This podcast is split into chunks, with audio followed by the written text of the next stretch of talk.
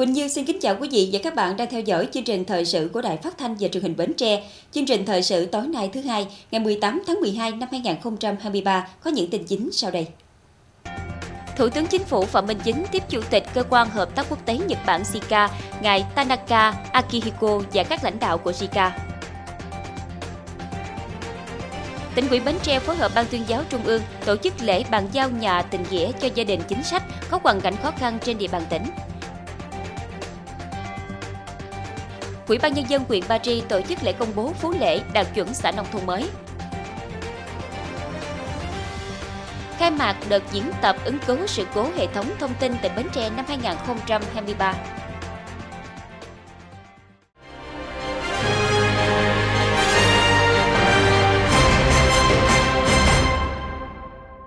Vị, sáng ngày 18 tháng 12 tại thủ đô Tokyo, tiếp Chủ tịch Cơ quan Hợp tác Quốc tế Nhật Bản JICA, ngài Tanaka Akihiko và các lãnh đạo của JICA. Thủ tướng Phạm Minh Chính cảm ơn JICA đã phối hợp với phía Việt Nam triển khai hiệu quả thủ tục về khoản vay ODA thế hệ mới 50 tỷ yên và các dự án ODA thời gian qua, đưa Nhật Bản trở thành nhà cung cấp ODA số 1 cho Việt Nam, góp phần làm sôi động hợp tác ODA giữa hai nước. Thủ tướng bày tỏ trân trọng và đánh giá cao những đóng góp quan trọng của Zika cũng như cá nhân ngài chủ tịch trong việc triển khai các dự án ODA tại Việt Nam thời gian qua, cho biết chính phủ và người dân Việt Nam rất quan tâm và luôn nỗ lực thực hiện nghiêm túc và hiệu quả các khoản vốn vay ODA. Thủ tướng cho rằng hợp tác ODA là một nội dung quan trọng liên kết kinh tế giữa hai nước. Thủ tướng đề nghị Zika phối hợp chặt chẽ hơn nữa với các bộ ngành địa phương của Việt Nam để cụ thể hóa quan hệ đối tác chiến lược toàn diện vì hòa bình và thịnh vượng ở khu vực châu Á và trên thế giới giới giữa Việt Nam, Nhật Bản. Cảm ơn nhất trí cao với các ý kiến của Thủ tướng Phạm Minh Chính, Chủ tịch Sika cho biết sẽ phối hợp chặt chẽ với các bộ ngành địa phương của Việt Nam để triển khai hợp tác theo các ưu tiên mà Thủ tướng đã đề cập, mong muốn với Việt Nam phối hợp để cùng nhau giải quyết các vướng mắc phát sinh trong quá trình triển khai các dự án cụ thể. Tiếp tục chương trình phiên họp thứ 28 sáng ngày 18 tháng 12, Ủy ban Thường vụ Quốc hội đã xem xét đề nghị bổ sung một số dự án luật vào chương trình xây dựng luật pháp lệnh năm 2024. Bộ trưởng Bộ Tư pháp Lê Thành Long báo cáo tổng hợp rút gọn và đề nghị bổ sung 4 dự án luật vào chương trình xây dựng luật pháp lệnh năm 2024. Các dự án luật này gồm luật phòng chống mua bán người sửa đổi, luật hóa chất sửa đổi, luật thuế giá trị gia tăng sửa đổi, luật quản lý vũ khí, vật liệu nổ và công cụ hỗ trợ sửa đổi, Báo cáo thẩm tra cho biết Ủy ban pháp luật và các cơ quan của Quốc hội tán thành với sự cần thiết sửa đổi bốn luật này để kịp thời thể chế hóa chủ trương của Đảng, khắc phục những hạn chế bất cập đã được chỉ ra qua tổng kết thi hành các luật đáp ứng yêu cầu thực tiễn. Như vậy, sau khi bổ sung 4 dự án luật thì số lượng dự án luật trình Quốc hội cho ý kiến và thông qua tại kỳ họp thứ bảy là rất lớn. Do đó đề nghị chính phủ chỉ đạo khẩn trương nghiên cứu, chuẩn bị kỹ lưỡng, bảo đảm chất lượng các dự án luật trình Ủy ban Thường vụ Quốc hội, Quốc hội đúng tiến độ quy định. Sáng ngày 18 tháng 12 tại xã Phong Nẫm, huyện Dòng Trơm, tỉnh ủy Bến Tre phối hợp Ban tuyên giáo Trung ương tổ chức lễ bàn giao nhà tình nghĩa đã xây dựng cho 7 gia đình chính sách có hoàn cảnh khó khăn trên địa bàn 4 huyện Dòng Trơm, Ba Tri, thành phố Mỏ Cày Nam.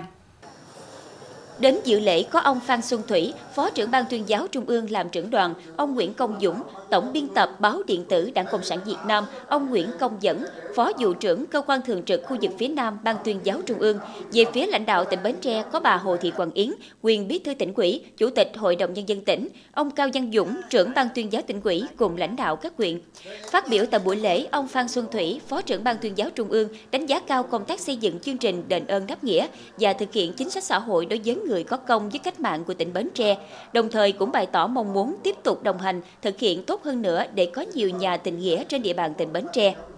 Tại buổi lễ, 7 hộ gia đình trên địa bàn 4 huyện Dòng Trơm, Ba Tri, thành Phú, Mỏ Cày Nam nhận bàn giao nhà tình nghĩa, mỗi căn được hỗ trợ 80 triệu đồng do cảng hàng không quốc tế Tân Sơn Nhất, công ty Vingroup và công ty Tân Cảng Sài Gòn đồng tài trợ, phần còn lại do gia đình góp vào. Phát biểu tại buổi lễ, bà Hồ Thị Quang Yến, quyền bí thư tỉnh ủy, chủ tịch Hội đồng nhân dân tỉnh Bến Tre, thay mặt lãnh đạo tỉnh gửi lời cảm ơn đến ông Nguyễn Trọng Nghĩa, bí thư Trung ương Đảng, trưởng ban tuyên giáo Trung ương đã kết nối với tỉnh Bến Tre và lãnh đạo ban tuyên giáo Trung Trung ương đã dành thời gian đến dự và trao nhà tình nghĩa cho các hộ gia đình chính sách. Trong những năm qua, mặc dù kinh tế của Bến Tre còn rất nhiều khó khăn, nhưng lãnh đạo tỉnh vẫn luôn dành sự quan tâm đối với các gia đình chính sách và trong thời gian tới rất mong Ban tuyên giáo Trung ương tiếp tục đồng hành với Đảng bộ, chính quyền và nhân dân Bến Tre trong việc thực hiện chính sách cho người có công cũng như là giúp cho tỉnh thực hiện tốt hơn công tác an sinh xã hội. Dịp này các hộ gia đình còn được lãnh đạo Trung ương, tỉnh quỹ và lãnh đạo địa phương tặng nhiều phần quà, vật dụng giá trị. Thưa quý vị, ngày 17 tháng 12 tại Đình Phú Lễ, Ủy ban nhân dân huyện Ba Tri đã tổ chức lễ công bố xã Phú Lễ đạt chuẩn xã nông thôn mới. Ông Trần Ngọc Tam, Chủ tịch Ủy ban nhân dân tỉnh Bến Tre, ông Cao Văn Trọng, nguyên Chủ tịch Ủy ban nhân dân tỉnh, đại diện các sở ban ngành tỉnh, đại diện các ban ngành đoàn thể quyện cùng đông đảo nhân dân xã Phú Lễ đến dự. Phú Lễ là địa phương giàu truyền thống cách mạng, truyền thống văn hóa, nơi có di tích kiến trúc nghệ thuật cấp quốc gia Đình Phú Lễ, di sản văn hóa phi vật thể cấp quốc gia Hát Sắc Bùa Phú Lễ. Trong thời kỳ kháng chiến, Phú Lễ là căn cứ cách mạng của quyền với địa danh nổi tiếng Bưng Lạc Địa, di tích các trận đánh ngã ba Cồng Quy và là nơi đứng chân của lực lượng quyền xã. Phát huy truyền thống xã anh hùng cùng với tinh thần thi đua đồng khởi mới trong xây dựng nông thôn mới, xã Phú Lễ đã đạt kết quả khá toàn diện. Hệ thống hạ tầng như giao thông, y tế, giáo dục, trụ sở các cấp được đầu tư xây dựng nâng cấp, sản xuất nông nghiệp, dịch vụ phát triển khá với nhiều mô hình, tổ liên kết sản xuất mang lại hiệu quả cao. Mô hình sản xuất có gắn kết chặt chẽ với các đơn vị, doanh nghiệp trong và ngoài tỉnh, tạo thành chuỗi giá trị cung ứng lúa ST24, ST25 được sản xuất theo hướng an toàn với quy mô 40 hecta trong vùng sản xuất tập trung, đã được tỉnh cấp mã số vùng trồng từ đó giúp cho kinh tế của xã phát triển ổn định, thu nhập bình quân đầu người cuối năm 2023 đạt trên 58,2 triệu đồng. Lĩnh vực văn hóa xã hội có nhiều chuyển biến tích cực, địa phương bảo tồn và phát huy các giá trị văn hóa truyền thống như di sản văn hóa phi vật thể cấp quốc gia hát sắc bùa Phú Lễ, lễ hội kỳ yên đình Phú Lễ hàng năm cùng các làng nghề truyền thống như nấu rượu, đan đát, Công tác an sinh xã hội chính sách đền ơn đáp nghĩa được quan tâm thực hiện kịp thời, công tác chăm sóc, bảo vệ và nâng cao sức khỏe cho nhân dân được chú trọng. Thành tựu đạt được của xã Phú Lễ là do có sự đoàn kết thống nhất, đồng lòng của cả hệ thống chính trị và nhân dân, đặc biệt là vai trò chủ thể của người dân trong xây dựng nông thôn mới, đã hiến trên 3.200 mét vuông đất, hơn 1.500 ngày công lao động và đóng góp tiền của với giá trị trên 18,3 tỷ đồng để triển khai xây dựng các công trình hạ tầng. Tại buổi lễ, lãnh đạo Ủy ban nhân dân huyện đề nghị Đảng bộ, chính quyền và nhân dân xã Phú Lễ tiếp tục phát huy những thành quả đã đạt được, nâng chất và tiếp tục xây dựng xã nông thôn mới nâng cao, gắn với xã điểm chuyển đổi số để phấn đấu hoàn thành xã nông thôn mới thông minh. Đối với các xã trên địa bàn huyện cần học tập, rút kết kinh nghiệm, tổ chức thực hiện có hiệu quả ngày Chủ nhật nông thôn mới gắn với phong trào thi đua cả nước chung sức xây dựng nông thôn mới để hoàn thành xây dựng xã nông thôn mới trong thời gian sớm nhất. Dịp này, ban tổ chức đã công bố và trao bằng khen của Ủy ban Nhân dân tỉnh cho 15 tập thể cá nhân có thành tích xuất sắc trong xây dựng nông thôn mới xã Phú Lễ. Ủy ban Nhân dân huyện, Ủy ban Nhân dân xã cũng trao nhiều giấy khen cho các tập thể cá nhân có thành tích đóng góp xây dựng nông thôn mới xã Phú Lễ. Hội hỗ trợ gia đình liệt sĩ Việt Nam vừa phối hợp với quyện quỹ, Hội đồng nhân dân, Quỹ ban nhân dân, Quỹ ban mặt trận Tổ quốc Việt Nam huyện Châu Thành tổ chức thăm hỏi tặng quà thân nhân mẹ Việt Nam anh hùng, gia đình liệt sĩ. Tham dự có Trung tướng Hoàng Khánh Hưng, Chủ tịch Hội hỗ trợ gia đình liệt sĩ Việt Nam, ông Cao Văn Dũng, trưởng ban tuyên giáo tỉnh quỹ, ông Phạm Văn Sang, Chủ tịch Quỹ ban nhân dân huyện Châu Thành. Thông qua chương trình, đoàn đã trao 5 phần quà với tổng kinh phí 10 triệu đồng cho thân nhân mẹ Việt Nam anh hùng, gia đình liệt sĩ. Đồng thời, Trung tướng Hoàng Khánh Hưng, Chủ tịch Hội hỗ trợ gia đình liệt sĩ Việt Nam đã bày tỏ sự biết ơn sâu sắc đối với những hy sinh, mất mát của mẹ Việt Nam anh hùng, tri ân công lao của các anh hùng liệt sĩ đã hy sinh vì sự nghiệp đấu tranh giải phóng dân tộc, bảo vệ Tổ quốc. Bên cạnh đó, Trung tướng Hoàng Khánh Hưng gửi lời chúc mừng mạnh khỏe đến thân nhân các gia đình chính sách, thương binh liệt sĩ, các mẹ, mong các gia đình quý mẹ Việt Nam anh hùng còn sống, sống vui, sống khỏe, luôn là tấm gương sáng cho các thế hệ con cháu noi theo. Lãnh đạo Ủy ban Nhân dân huyện Châu Thành gửi lời cảm ơn chân thành đến Hội hỗ trợ gia đình liệt sĩ Việt Nam. Thời gian qua, công tác đền ơn đáp nghĩa luôn được đảng bộ, chính quyền và nhân dân huyện Châu Thành quan tâm. Với những phần quà có ý nghĩa thiết thực sẽ giúp cho các mẹ dơi bớt đi những nỗi đau, sống vui, sống khỏe, tiếp tục giáo dục con cháu phát huy truyền thống cách mạng, xây dựng quê hương Bến Tre giàu đẹp. Qua đó thể hiện tinh thần uống nước nhớ nguồn, tình cảm và trách nhiệm đối với thân nhân của các anh hùng đã hy sinh trong sự nghiệp đấu tranh bảo vệ Tổ quốc. Chiều nay ngày 18 tháng 12, tỉnh đoàn phối hợp với Sở Giáo dục và Đào tạo tỉnh Bến Tre tổ chức hội nghị sơ kết xây dựng trường học xanh sạch năng động giai đoạn 1. Thực hiện đề án Bến Tre Xanh, Ban Thường vụ tỉnh đoàn phối hợp với Sở Giáo dục và Đào tạo, Ban dân vận các huyện quỹ, thành quỹ triển khai thực hiện mô hình xây dựng trường học xanh sạch đẹp năng động tại 36 trường điểm trên địa bàn tỉnh. Qua 3 năm triển khai thực hiện, các đơn vị đã chủ động nhân rộng mô hình mang lại nhiều chuyển biến rõ nét về chất và lượng trong việc thực hiện các chỉ tiêu của trường học xanh sạch năng động.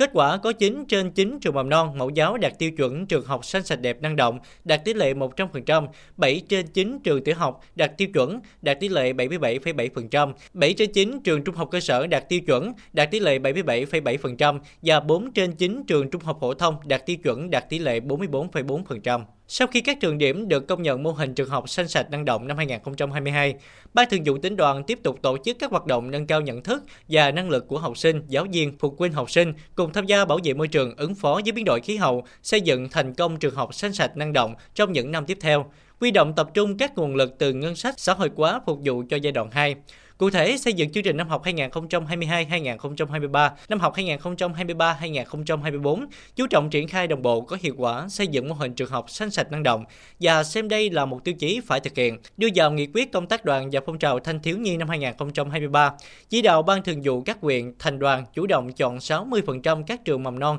tiểu học, trung học cơ sở và 40% các trường trung học phổ thông, trung tâm giáo dục nghề nghiệp, giáo dục thường xuyên tại đơn vị xây dựng trường học xanh sạch năng động. Các quyện đã triển khai lựa chọn 108 trường mầm non, 106 trường tiểu học, 76 trường trung học cơ sở và 18 trường trung học phổ thông, trung tâm giáo dục nghề nghiệp, giáo dục thường xuyên để mở rộng xây dựng mô hình năm 2023. Thí điểm tập huấn và tổ chức cuộc thi hùng biện bảo vệ môi trường cho 4 trường trung học phổ thông tại thành phố Bến Tre với hơn 250 học sinh tham gia. Triển khai tập huấn và giám sát giảng dạy chương trình Misuku Em yêu nước sạch tại 8 trên 9 quyện với sự tham gia của hơn 180 giáo viên, kết hợp công tác kiểm tra đoàn đội trường học năm 2022-2023 với việc triển khai xây dựng mô hình trường học xanh sạch năng động tại chính quyền thành phố, tổ chức sân chơi hành động vì một bến tre xanh cho 3 điểm trường trung học phổ thông tại huyện Bình Đại, Dòng Trơm và Mạo Kè Nam. Tại hội nghị, Ban Thường vụ tỉnh đoàn đã tuyên dương khen thưởng cho 36 trường có thành tích tiêu biểu trong xây dựng trường học xanh sạch năng động giai đoạn 1. Sáng ngày 18 tháng 12, Sở Thông tin và Truyền thông đã tổ chức khai mạc đợt diễn tập ứng cứu sự cố hệ thống thông tin tỉnh Bến Tre năm 2023. Diễn tập diễn ra trong 3 ngày, được thực hiện trên hệ thống thật, cổng thông tin điện tử chuyển đổi số tỉnh Bến Tre dưới tên miền chuyển đổi số bến tre.gov.vn. Không có kịch bản trước nhưng có giới hạn về mục tiêu, đối tượng tham gia, mức độ khai thác và khoảng thời gian diễn ra nhằm giảm thiểu rủi ro cho hệ thống. Diễn tập đối với các hệ thống thông tin hiện diện trên Internet, đặc biệt là các hệ thống phục vụ chính quyền điện tử. Đợt diễn tập thực chiến lần này nhằm nâng cao năng lực của thành viên mạng lưới ứng cứu sự cố, đội ứng cứu sự cố, đơn vị chuyên trách về an toàn thông tin, đồng thời tăng cường bảo vệ cho hệ thống thông tin và giúp tuyên truyền cho cơ quan, tổ chức, người dân về công tác đảm bảo an toàn thông tin mạng, kịp thời phát hiện các điểm yếu, lỗ hỏng, bảo mật về công nghệ, quy trình, con người nhằm có cơ sở để đề ra các giải pháp phù hợp để đảm bảo an toàn thông tin cho hệ thống, giúp đội ứng cứu sự cố có kinh nghiệm xử lý sự cố đối với các hệ thống đang vận hành, từng bước nâng cao năng lực thực chiến, qua đó đánh giá được năng lực của đơn vị giám sát hệ thống, cải thiện năng lực cho đội ứng cứu sự cố. Thưa quý vị và các bạn, nghị quyết Đại hội Đảng bộ xã Bình Thắng, huyện Bình Đại lần thứ 15, nhiệm kỳ 2020-2025 xác định cơ cấu kinh tế của địa phương 5 năm giai đoạn này vẫn là nông nghiệp, công nghiệp, tiểu thủ công nghiệp, thương mại và dịch vụ, trong đó phát triển ổn định, đánh bắt nuôi trồng thủy sản, đẩy mạnh phát triển tiểu thủ công nghiệp, thương mại dịch vụ, quan tâm đầu tư xây dựng kết cấu hạ tầng, nhất là giao thông nông thôn. Trên lĩnh vực phát triển kinh tế, Bình Thắng đã tập trung thực hiện kế hoạch sắp xếp lại ngành nông nghiệp, xây dựng chuỗi giá trị các sản phẩm. Cùng với đó là củng cố nâng cao hiệu quả hoạt động của hợp tác xã, tổ hợp tác, phát triển thành viên, quy mô và đa dạng ngành nghề sản xuất kinh doanh có hiệu quả.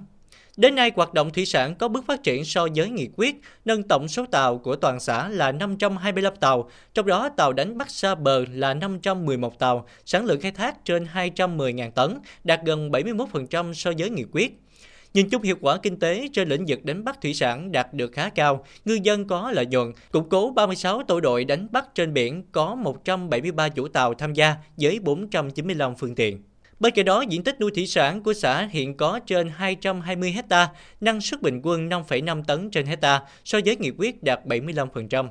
Ngoài ra, cảng cá hoạt động ổn định, tạo điều kiện giải quyết việc làm cho người lao động. Đáng chú ý là các cơ sở tiểu thủ công nghiệp thương mại, dịch vụ sau dịch bệnh COVID-19 hoạt động ổn định trở lại, đã thành lập 15 doanh nghiệp mới, đạt trên 53% so nghị quyết. Lũy kế đến nay, toàn xã có 133 doanh nghiệp, 476 cơ sở sản xuất kinh doanh cá thể.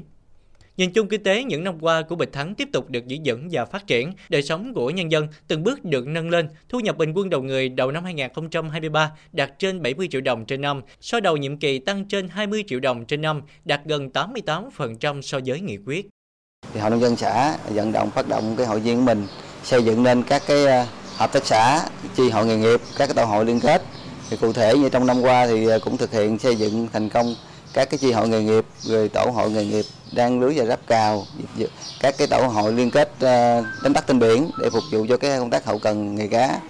thì còn về cái lĩnh vực nuôi trồng thủy sản thì cũng thành lập ờ, được cái hợp tác xã nuôi tôm biển các cái tổ hội nuôi cá ờ, nuôi tôm nuôi cua quảng canh chẳng hạn với phương châm nhà nước và nhân dân cùng làm, nhân dân làm nhà nước hỗ trợ, Bình Thắng đã đẩy mạnh phong trào xây dựng giao thông nông thôn. Các con đường gập ghềnh khó đi lần lượt được thay thế bằng những con đường bê tông rộng rãi, thoáng mát. Hạ tầng nông thôn ngày càng đổi mới, nhân dân phấn khởi vui mừng.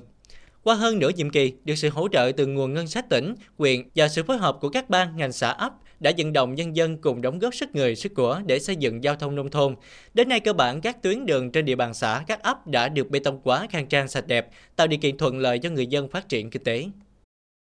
Người dân cũng đóng góp tiền của để mà xây dựng nên những đường xá hiện tại rất là đẹp.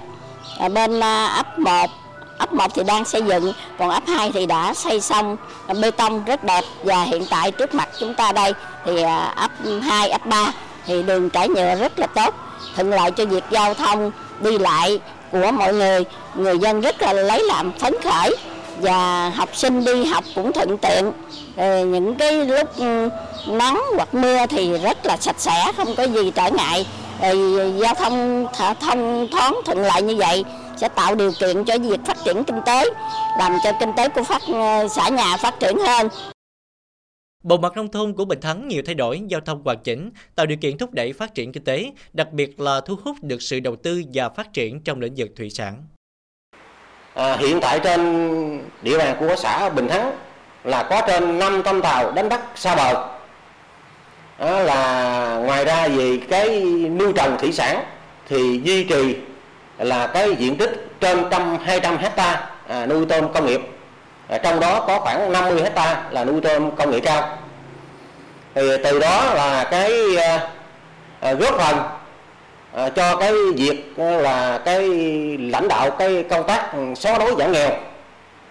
à, là trên cho người dân trên địa bàn của xã. À, đến nay đến cuối năm 2023 thì cái tỷ lệ hộ nghèo đã đạt à, theo cái tiêu chí nông thôn mới à, đã được quy định à, góp phần cùng với địa phương là tăng cái nguồn thu nhập à, cho người dân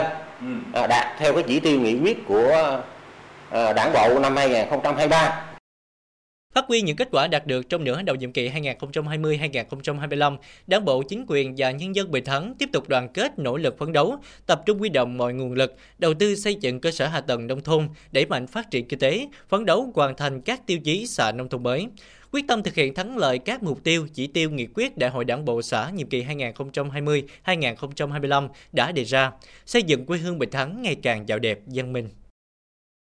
Tiếp theo chương trình thời sự tối nay là tiết mục đời sống dân sinh với những thông tin nổi bật. Sôi nổi và thiết thực các hoạt động tuyên truyền, trải nghiệm, thực hành chữa cháy và cứu nạn cứu hộ. Cảnh giác trước cạm bẫy, tài xỉu online qua những lời quảng cáo, đánh vào tâm lý, muốn kiếm tiền nhanh từ nhiều trang web.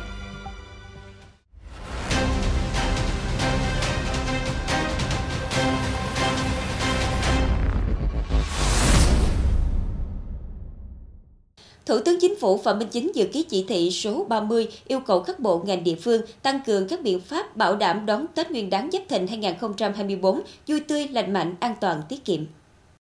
Theo nội dung chỉ thị, Thủ tướng Chính phủ yêu cầu Bộ Lao động Thương binh và Xã hội chủ trì phối hợp với các bộ ngành địa phương tập trung rà soát nắm tình hình đời sống của các đối tượng chính sách, người có hoàn cảnh khó khăn để quan tâm, chăm lo, kịp thời có chính sách hỗ trợ phù hợp. Bên cạnh đó, Bộ này cần tổ chức thăm hỏi, tặng quà đúng đối tượng, đúng chế độ, công khai, minh bạch, tránh trùng lập, chồng chéo, không để lợi dụng, trục lợi chính sách bảo đảm tất cả các đối tượng chính sách đều có quà và được nhận quà trước Tết, không để ai không có Tết.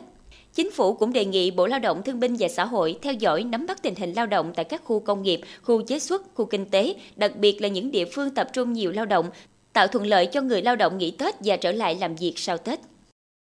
Thời gian qua, Phòng Cảnh sát Phòng cháy chữa cháy và Cứu nạn Cứu hộ Công an tỉnh Bến Tre đã tập trung đẩy mạnh các hoạt động tuyên truyền, hướng dẫn các kỹ năng chữa cháy và cứu nạn cứu hộ cho viên chức, người lao động, học sinh sinh viên và người dân trên địa bàn tỉnh. Tại đội chữa cháy và cứu nạn cứu hộ khu vực huyện Châu Thành, khu công nghiệp Giao Long, xã An Phước, huyện Châu Thành, vừa qua, các hoạt động tuyên truyền, trải nghiệm thực hành chữa cháy và cứu nạn cứu hộ đã diễn ra với nội dung chương trình phong phú, hấp dẫn, thu hút đông đảo học sinh và người dân đến tham gia. Hoạt động diễn ra với nội dung đa dạng sinh động như tuyên truyền, hướng dẫn về kiến thức pháp luật và các biện pháp bảo đảm an toàn phòng cháy chữa cháy và cứu nạn cứu hộ. Trọng tâm là hướng dẫn kỹ năng xử lý các tình huống cháy nổ và kỹ năng thoát nạn khi xảy ra cháy tại hộ gia đình, nhà chung cư, nơi tập trung đông người. Giới thiệu trang thiết bị, phương tiện phòng cháy chữa cháy và cứu nạn cứu hộ của lực lượng cảnh sát phòng cháy chữa cháy và cứu nạn cứu hộ, gồm xe chữa cháy hiện đại có tính năng nổi trội, xe cứu nạn cứu hộ có nhiều dụng cụ, phương tiện phục vụ cứu nạn cứu hộ, xe thang chữa cháy, cứu nạn cứu cứu hộ và một số dụng cụ phương tiện đơn lẻ khác như máy cắt cầm tay, lăn giá di động, lăn phun bọt. Qua chương trình, thì tôi hy vọng mọi người sẽ biết thêm được về những công tác phòng cháy chữa cháy để giúp cho bảo vệ tốt hơn cho tài sản, tính mạng của người thân, của gia đình. Cán bộ chiến sĩ Phòng Cảnh sát Phòng cháy chữa cháy và Cứu nạn Cứu hộ Công an tỉnh đã hướng dẫn giáo viên, các em học sinh và người dân trải nghiệm thực hành chữa cháy cứu nạn cứu hộ như trải nghiệm thoát nạn sử dụng xe thang, trải nghiệm cứu người, di chuyển thoát nạn trong môi trường có nhiều khói, thực hành sử dụng bình chữa cháy sách tay dập tắt đám cháy do rò rỉ ga, thực hành di chuyển người tay không, thực hành rải dòi chữa cháy phun nước tiêu điểm, thoát nạn trong không gian hạn chế, biểu diễn kỹ thuật cứu người bằng dây thả chậm, cầu dây nghiêng, thực hành kỹ thuật sơ cứu ban đầu cho người bị nạn. Dẫn các bé đi trải nghiệm phòng cháy chữa cháy thì à, giúp trẻ à, hiểu được công việc của các chú lính cứu hỏa hàng ngày làm gì. À, khi mà có cháy xảy ra thì các à, à, các chú à, lính cứu hỏa sẽ đến đến à, dập tắt lửa ngay à, khi có à, cháy à, nổ xảy ra và các bé sẽ à, trải nghiệm được à, được biết là các lính cứu hỏa sẽ làm công việc gì. À, các bé sẽ về à, và à, sẽ biết được à, cách phòng tránh à, khi mà có cháy xảy ra thì sẽ gọi ngay cho đến 114 à, để các à, chú lính cứu hỏa đến dập lửa ngay và các bé sẽ biết được à, cách phòng tránh là khi ở nhà các bé không được à, chơi những nơi nguy hiểm à, giúp trẻ hiểu được à, phòng cháy chữa cháy là như thế nào ạ. À. Chương trình đã tạo điều kiện cho trẻ em giáo viên phụ huynh và người dân tại địa phương được tham gia trải nghiệm thực tế, tìm hiểu và làm quen với công việc của những người lính cứu hỏa, tăng cường công tác tuyên truyền về phòng cháy, chữa cháy, cứu nạn cứu hộ, đặc biệt là trang bị cho trẻ những kiến thức, kỹ năng cơ bản phù hợp về phòng cháy, chữa cháy và cứu nạn cứu hộ. Trẻ nhận biết được tính chất nguy hiểm, tác hại, hậu quả của cháy nổ đối với cá nhân, gia đình, cộng đồng và xã hội, nhận biết được về nguồn lửa, nguồn nhiệt và một số vật dụng có thể gây cháy nổ, biết cách phòng tránh nguồn lửa, nguồn nhiệt và một số sự cố có thể gây cháy nổ, các tín hiệu phương tiện báo động cháy và có hành động phù hợp khi nghe các tín hiệu báo động cháy. Cuộc trải nghiệm à, về tập huấn phòng cháy chữa cháy này sẽ giúp nâng cao à, và giáo dục trẻ em về ý thức để tránh sang các cuồng lửa và vùng nguy hiểm à, giúp cho các à, trẻ tìm hiểu được công việc của các chú lính cứu hỏa. Tôi hy vọng các cuộc trải nghiệm về phòng cháy chữa cháy này sẽ được triển khai rộng khắp và nhiều hơn nữa, giúp cho tinh thần và nâng cao ý thức của người dân về phòng cháy chữa cháy. Trong thời gian tới, Bến Tre tiếp tục có những bước phát triển mới, cơ sở hạ tầng được đầu tư, các ngành nghề dịch vụ tiếp tục phát triển mạnh. Cùng với đó là tác động của biến đổi khí hậu gây nhiều hiện tượng thời tiết bất thường như khô hanh kéo dài, mưa bão và các hình thái thời tiết cực đoan. Điều này dễ dẫn đến nguy cơ cháy nổ và các tai nạn, sự cố có thể gia tăng khó lường. Vì vậy, mỗi người dân cần hiểu biết các quy định của pháp luật về phòng cháy chữa cháy, các kỹ năng cơ bản và thao tác sử dụng hiệu quả trang thiết bị, dụng cụ phòng cháy chữa cháy. Từ đó tăng cường năng lực phòng cháy chữa cháy và cứu nạn cứu hộ tại chỗ, chủ động làm tốt công tác phòng ngừa và duy trì các lực lượng, phương tiện kịp thời để xử lý sự cố cháy nổ xảy ra ngay từ giai đoạn ban đầu, không để cháy lan, cháy lớn gây thiệt hại nghiêm trọng về người và tài sản, giảm thiểu thiệt hại do cháy nổ gây ra. Tổng kết công tác hội người cao tuổi quyện Bình Đại năm 2023 cho thấy các cấp hội trong quyện hoạt động đi vào nền nếp, công tác xây dựng hội chăm sóc đời sống vật chất tinh thần, sức khỏe cho người cao tuổi ngày càng tốt hơn. Trong năm, trên địa bàn quyện đã thực hiện trợ cấp xã hội gần 4.000 cụ với số tiền trên 8,4 tỷ đồng, vận động các nhà hảo tâm nuôi dưỡng 32 cụ với số tiền trên 50 triệu đồng, thăm hỏi hội viên ốm đau, người già tàn tật, phúng giếng khi qua đời trên 1.700 cụ, số tiền trên 2 tỷ đồng. Hội người cao tuổi các cấp phối hợp mặt trận tổ quốc và các đoàn thể thăm giếng tặng trên 12.000 xuất quà Tết cho người cao tuổi với số tiền gần 7 tỷ đồng. Tổ chức mừng thọ Ngày truyền thống người cao tuổi Việt Nam với số tiền trên 1 tỷ đồng, hỗ trợ vốn xóa nghèo cho 225 hội viên với số tiền trên 3,3 tỷ đồng, cùng các ngành các cấp phối hợp xóa nhà tạm cho 12 hội viên với số tiền 520 triệu đồng. Bên cạnh đó, công tác chăm sóc sức khỏe cho người cao tuổi được tập trung, đã vận động các nhà hảo tâm trong và ngoài quyện tổ chức khám bệnh, cấp thuốc miễn phí, khám mắt, đục thủy tinh thể cho hội viên trên toàn quyện với số tiền trên 3 tỷ đồng. Dịp này, nhiều tập thể và cá nhân được Hội Người Cao Tuổi quyện Bình Đại tặng giấy khen vì đã có thành tích xuất sắc trong công tác Hội Người Cao Tuổi năm 2023. Sáng ngày 18 tháng 12, Công an tỉnh Bến Tre đã tổ chức khai giảng lớp bồi dưỡng kiến thức về an ninh mạng và phòng chống tội phạm sử dụng công nghệ cao cho 101 đồng chí là chỉ huy cấp đội và tương đương. Trong thời gian 7 ngày, học viên được giảng viên trường Đại học Kỹ thuật Hậu cần Công an Nhân dân truyền đạt các kiến thức cơ bản về tình hình an ninh mạng trong nước, tình hình tội phạm sử dụng công nghệ cao và một số biện pháp bảo vệ an ninh mạng và phòng chống tội phạm sử dụng công nghệ cao, phương thức thủ đoạn của tội phạm mạng và tội phạm sử dụng công nghệ cao, các nguy cơ gây mất an toàn an ninh mạng, một số kiến thức kỹ năng về công tác bảo mật mạng, đảm bảo an toàn, an ninh thông tin, bảo vệ bí mật nhà nước trên không gian mạng, một số kiến thức kỹ năng về công nghệ trí tuệ nhân tạo, nâng cao năng lực chỉ huy về bảo đảm an toàn, an ninh mạng trong phạm vi phụ trách công tác phối hợp giữa các lực lượng bảo vệ an ninh mạng và phòng chống tội phạm sử dụng công nghệ cao. Phát biểu khai giảng lớp bồi dưỡng, lãnh đạo công an tỉnh khẳng định các nội dung tập huấn là những kiến thức quan trọng, thiết thực phù hợp với yêu cầu thực tiễn công tác công an hiện nay. Do đó, mỗi học viên phải xác định động cơ, thái độ học tập đúng đắn, tham gia đầy đủ các nội dung chương trình bồi dưỡng, chấp hành nghiêm kỷ luật các nội quy quy định lớp tập huấn, tích cực chủ động nghiên cứu, mạnh dạn trao đổi những khó khăn vướng mắt trong công tác để các giảng viên giải đáp hướng dẫn cụ thể.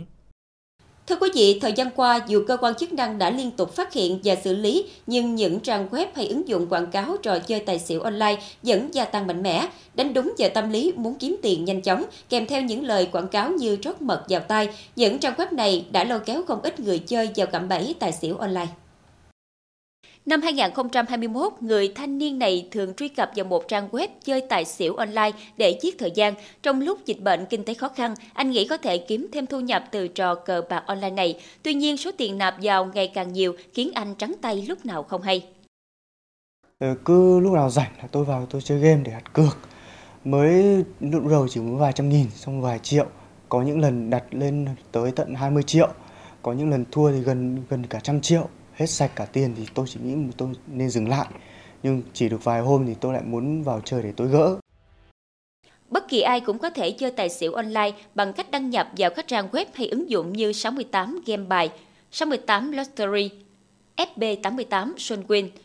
Đáng nói hơn, các ứng dụng và website này được quảng cáo rầm rộ trên các mạng xã hội. Bên dưới bài đăng, chủ tài khoản đính kèm đường dẫn để mời chào người dùng vào các hội nhóm cá cược hoặc dẫn link sang các trang web cá độ trực tiếp. Các đối tượng xấu còn sử dụng nhiều chiêu trò và có những hình thức quảng cáo rầm rộ như hoạt động từ thiện, phát tờ rơi, thậm chí livestream trực tuyến trên mạng xã hội để thu hút người chơi. Các cái nền tảng, các cái doanh nghiệp, các cái website đều phải hiện ngăn chặn bỏ các cái dịch vụ này. Và trong trường hợp mà có dấu hiệu vi phạm pháp luật hình sự thì chúng tôi sẽ chuyển cơ quan công an điều tra.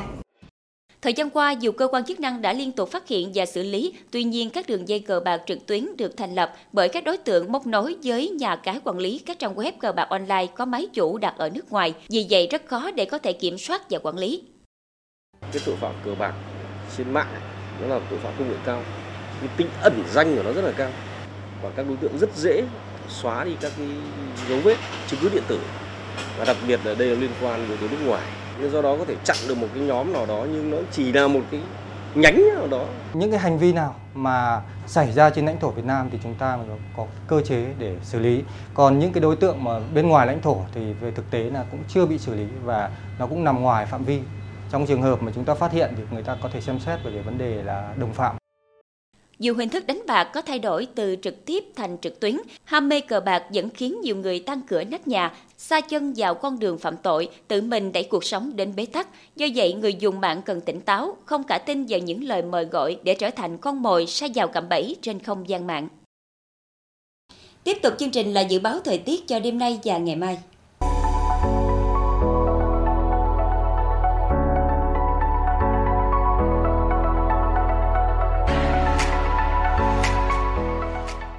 Đến đây chúng tôi xin kết thúc chương trình thời sự buổi tối trên sóng truyền hình Bến Tre. Cảm ơn quý vị đã quan tâm theo dõi. Thân ái, chào tạm biệt.